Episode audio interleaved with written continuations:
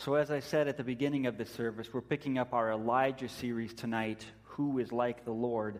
I'm going to be reading from 1 Kings chapter 19, but before I read that, um, those particular verses, I want to review just a little bit of the story. It's a familiar story, so I'll go through it pretty quickly, but just to remind you where we've been a little bit. So, the story of Elijah actually starts with King Ahab. King Ahab, who's king of Israel, and he marries a woman from the country of Sidon called Jezebel. And when Jezebel comes to the land of God's people, she brings a new god along called Baal. And Baal was the god of the weather. He was a god who was supposed to bring prosperity. So Ahab and more and more of the Israelites chose to follow Baal. So the Lord sent Elijah the prophet to tell Ahab there will be no rain in this country until the Lord says so. So, Baal, the God of weather, versus the Lord, the God of Israel. If Baal sends rain, he's the true Lord. If the Lord doesn't send rain, if the Lord keeps the rain away, then the Lord is the true God. And after Elijah delivers this message to Ahab, he has to run away, as people who get in trouble with kings tend to have to. And the Lord takes him out to a brook in the middle of a wild valley, and he provides for him. When the brook dries up, the Lord leads Elijah to go actually to Sidon, where Jezebel was from, and the Lord provides a widow, and her food miraculously doesn't run out. For years and years, Elijah and this widow and her family have enough to eat. And then, after several years, this widow's son dies, and through Elijah's prayers, the Lord brings that boy back to life. And then, after that, the Lord calls Elijah to go back and have a confrontation with Ahab. They do on Mount Carmel. It's several hundred prophets of Baal against Elijah, the Lord's only prophet and Baal does nothing. All day, Baal does nothing. And then Elijah prays, and the Lord sends his fire and consumes the altar and the offering and everything on it. And he also sends rain. It seems like Elijah and the Lord have won. And Ahab and Elijah return to the city where Ahab lived in this victory procession. And then at the beginning of chapter 19, at the beginning of chapter 19, Queen Jezebel sends messengers to Elijah, basically saying, I'm going to arrange to have you killed. And Elijah panics and he runs off. He basically resigns as a prophet. He heads out of the promised land. He goes out into the wilderness. He finds a tree, lays down underneath it, and says, God, please kill me. There's nothing left. Just please kill me. But the Lord provides food twice for Elijah, and then he calls him to go on this journey the journey ends at Mount Horeb, which is another name for Mount Sinai. And that's where the text for tonight picks up with Elijah at this mountain, Mount Sinai, Mount Horeb, whatever you want to call it. Elijah, the defeated, discouraged, despairing prophet, goes to this mountain.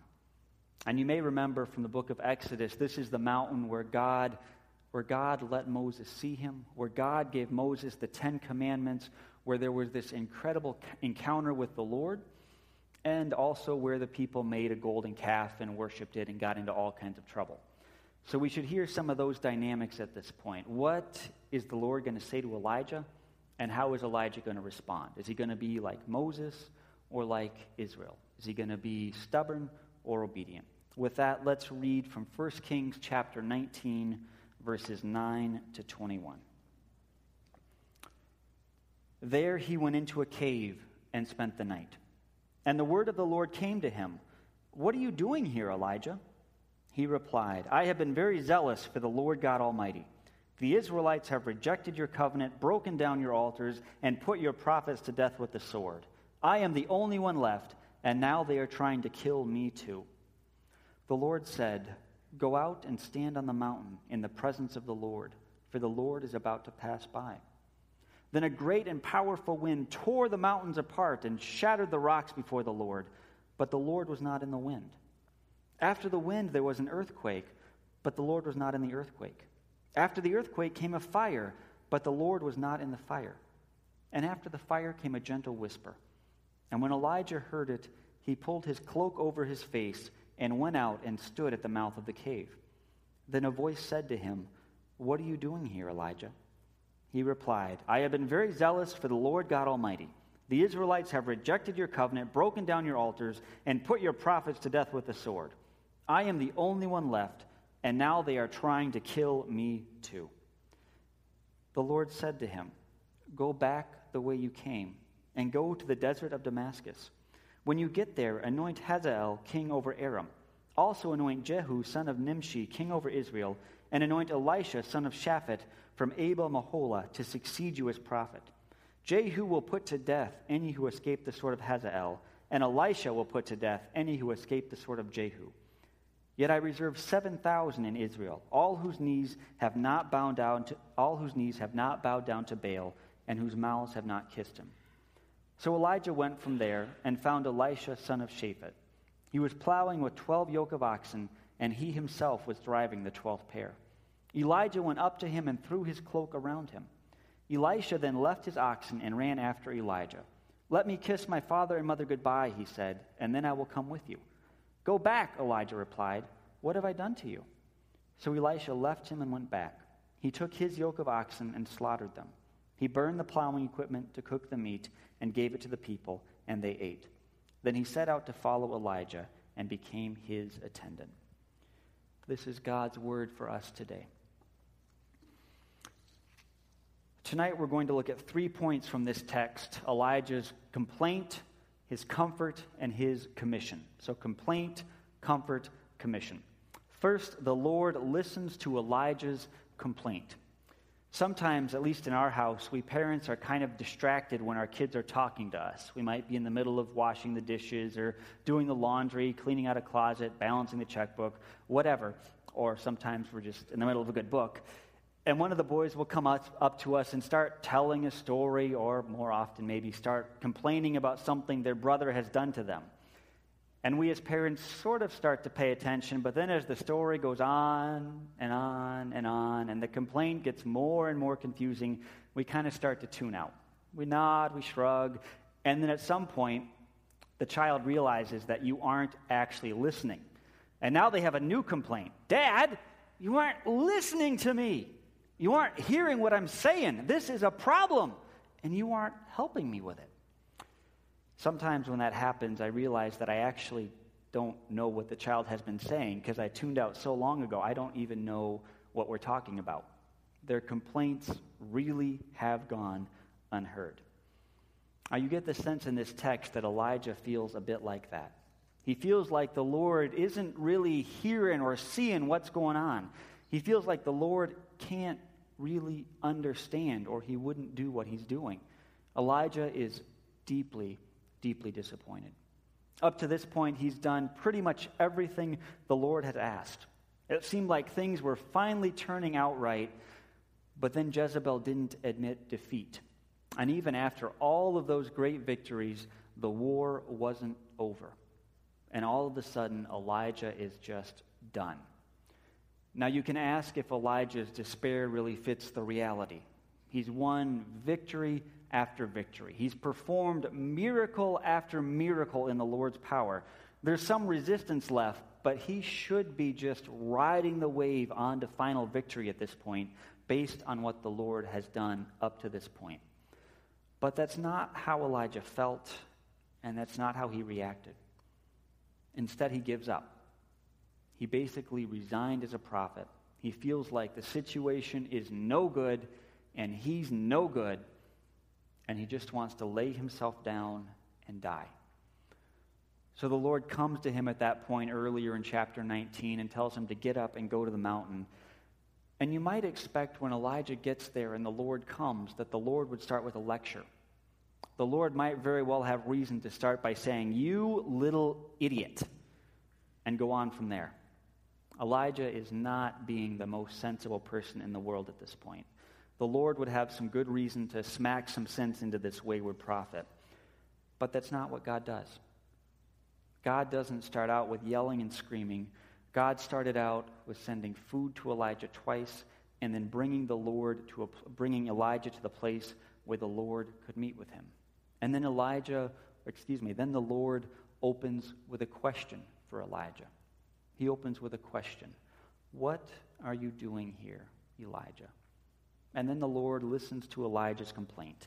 And Elijah has a complaint to offer.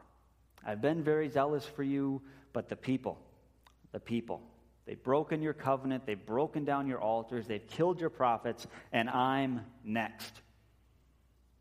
Now, regardless of whether Elijah was totally justified in saying that, the Lord listens to his complaint. The Lord gives him a chance to say what he thinks is going wrong. The Lord invites Elijah to tell him, What are you thinking? Why are you here? What is going on?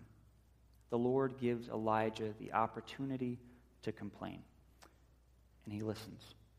And the Lord listens to our complaints too, even today. A few years ago, I was talking to someone who'd been doing inner city ministry in a really tough context for a number of years. It was hard, hard work.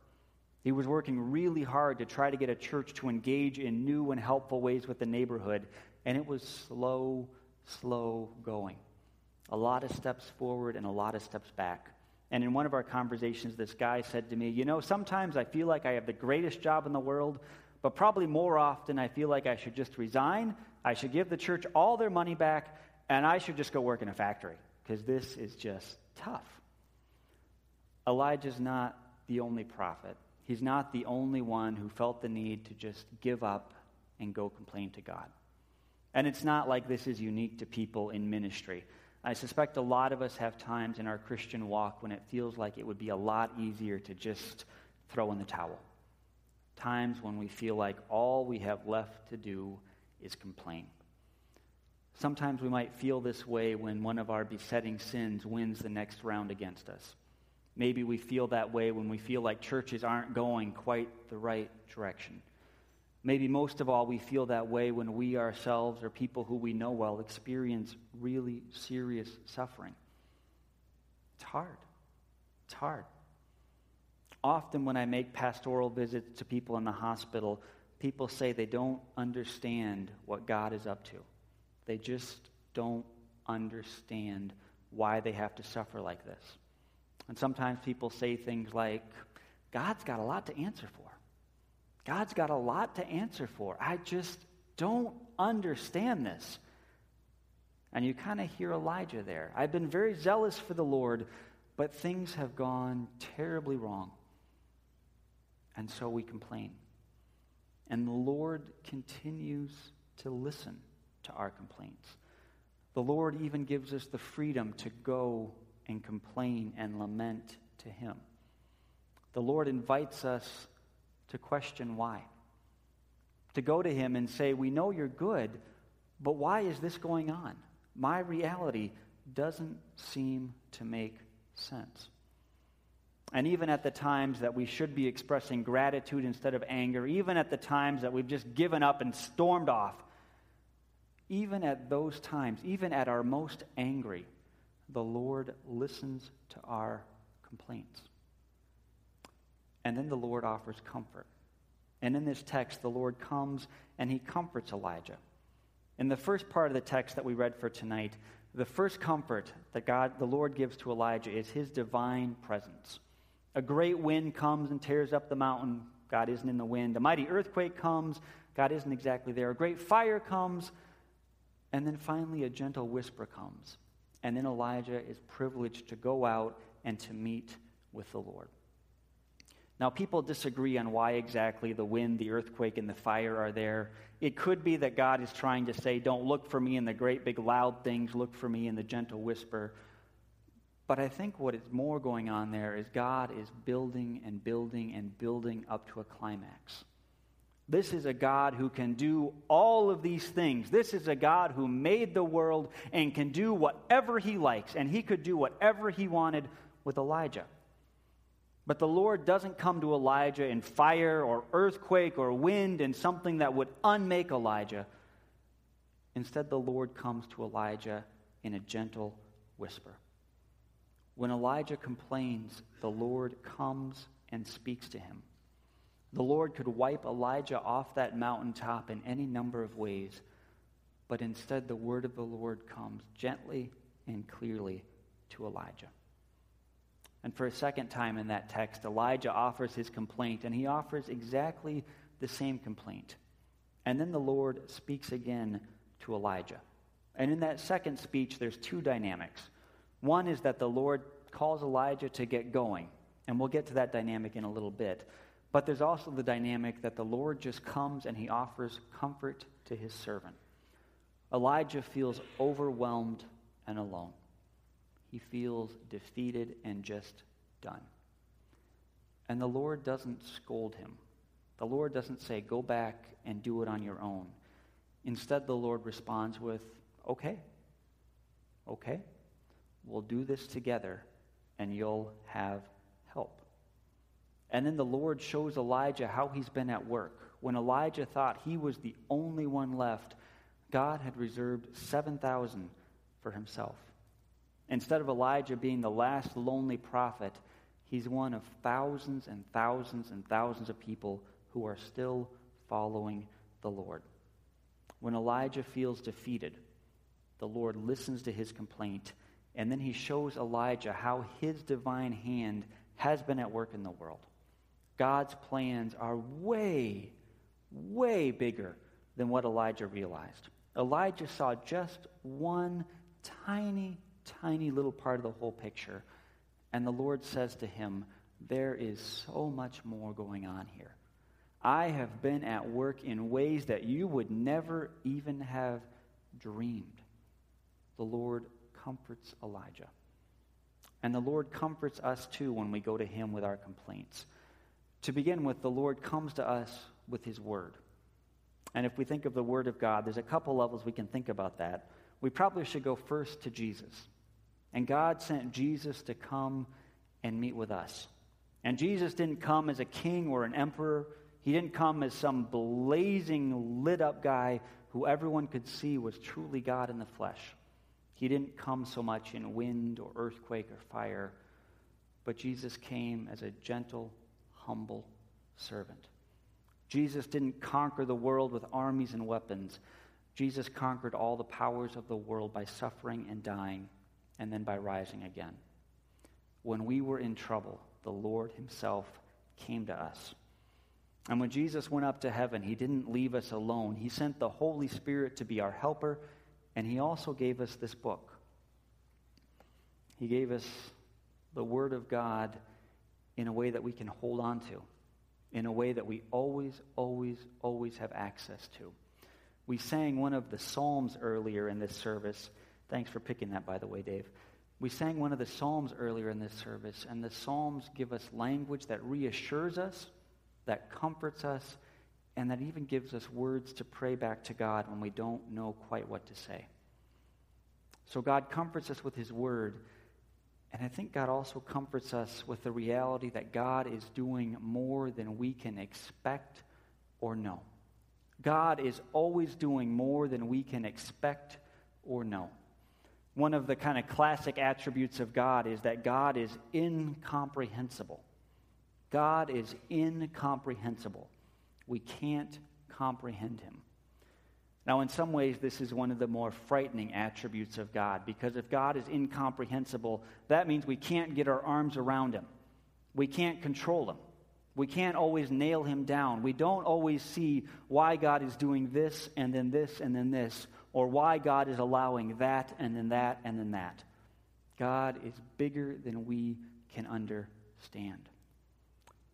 But God being greater than we can comprehend, greater than we can get our arms around, another side of that is that that means God is able to work wildly, wildly belong, beyond what we can ask or imagine or expect. God, in His providence, works things out in ways that sometimes we never even see in this life. At the times that we go to God and things just don't seem to make sense, we can know, we can truly know that God is at work. God is at work in ways beyond what we can understand, beyond what we can get our arms around, and beyond what we could even dare to hope for. God cares for us beyond how we could ever, ever guess.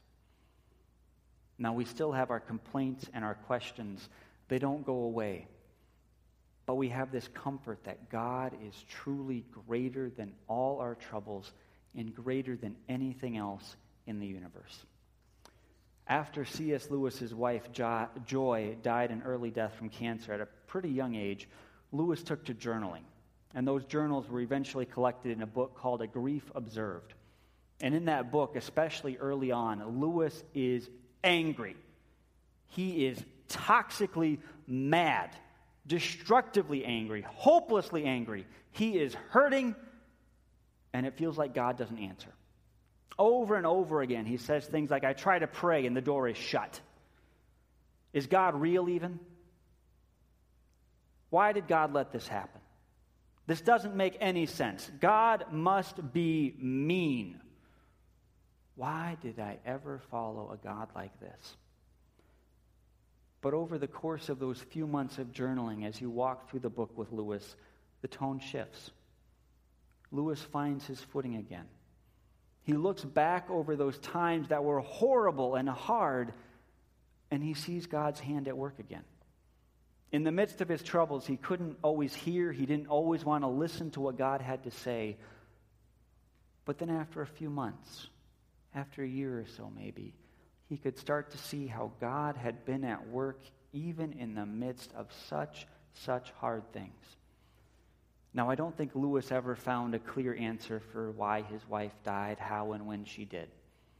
But what he found was comfort to keep going. He never got all the answers, but he found enough comfort to keep going. And that's often where we end up. The Lord comforts us enough for us to keep going. Enough to keep going what we need for today. And then the Lord, well, He doesn't just leave us there, He calls us to keep going. And the Lord commissions Elijah to go. The Lord pulls back the curtains. He shows Elijah how he's been at work. He shows how other people are going to carry the work on. But wrapped up in that is a call for Elijah to get going again. The Lord comforts Elijah, but he doesn't just let him sit around and mope there comes a time to stop the retreat and get back to the fight. So the Lord sends Elijah back, but he doesn't send him to fight alone. Elijah's job is to go and to anoint others to carry on the work.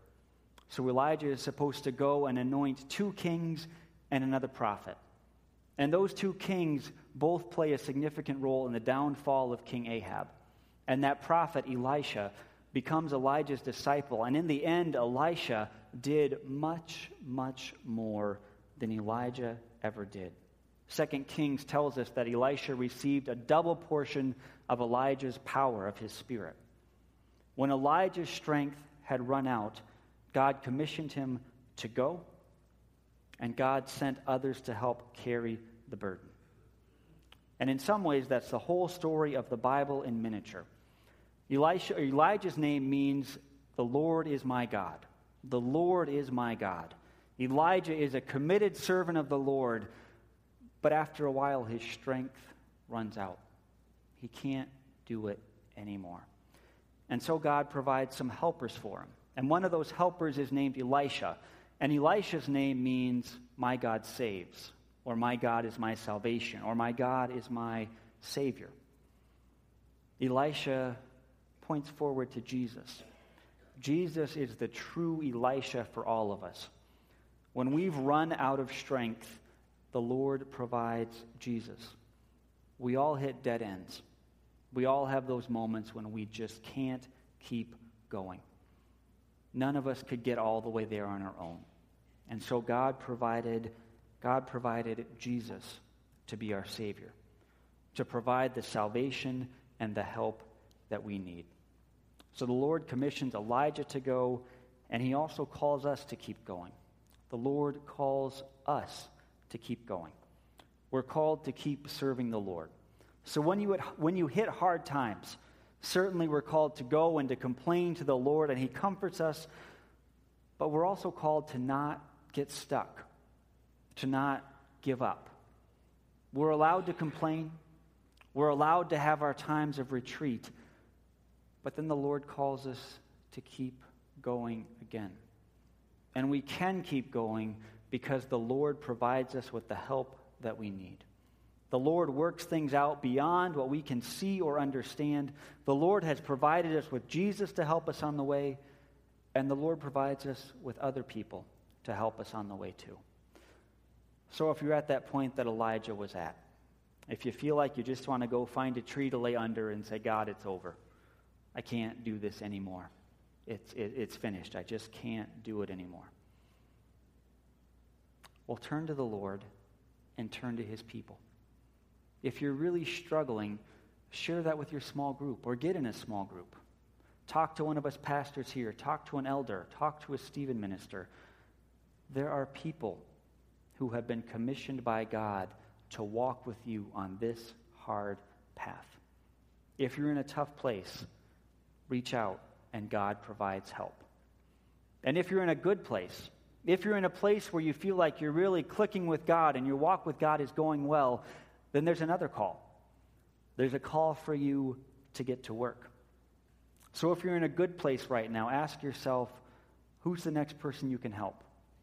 What's the next thing God is calling you to? Is there someone whose life you can speak into?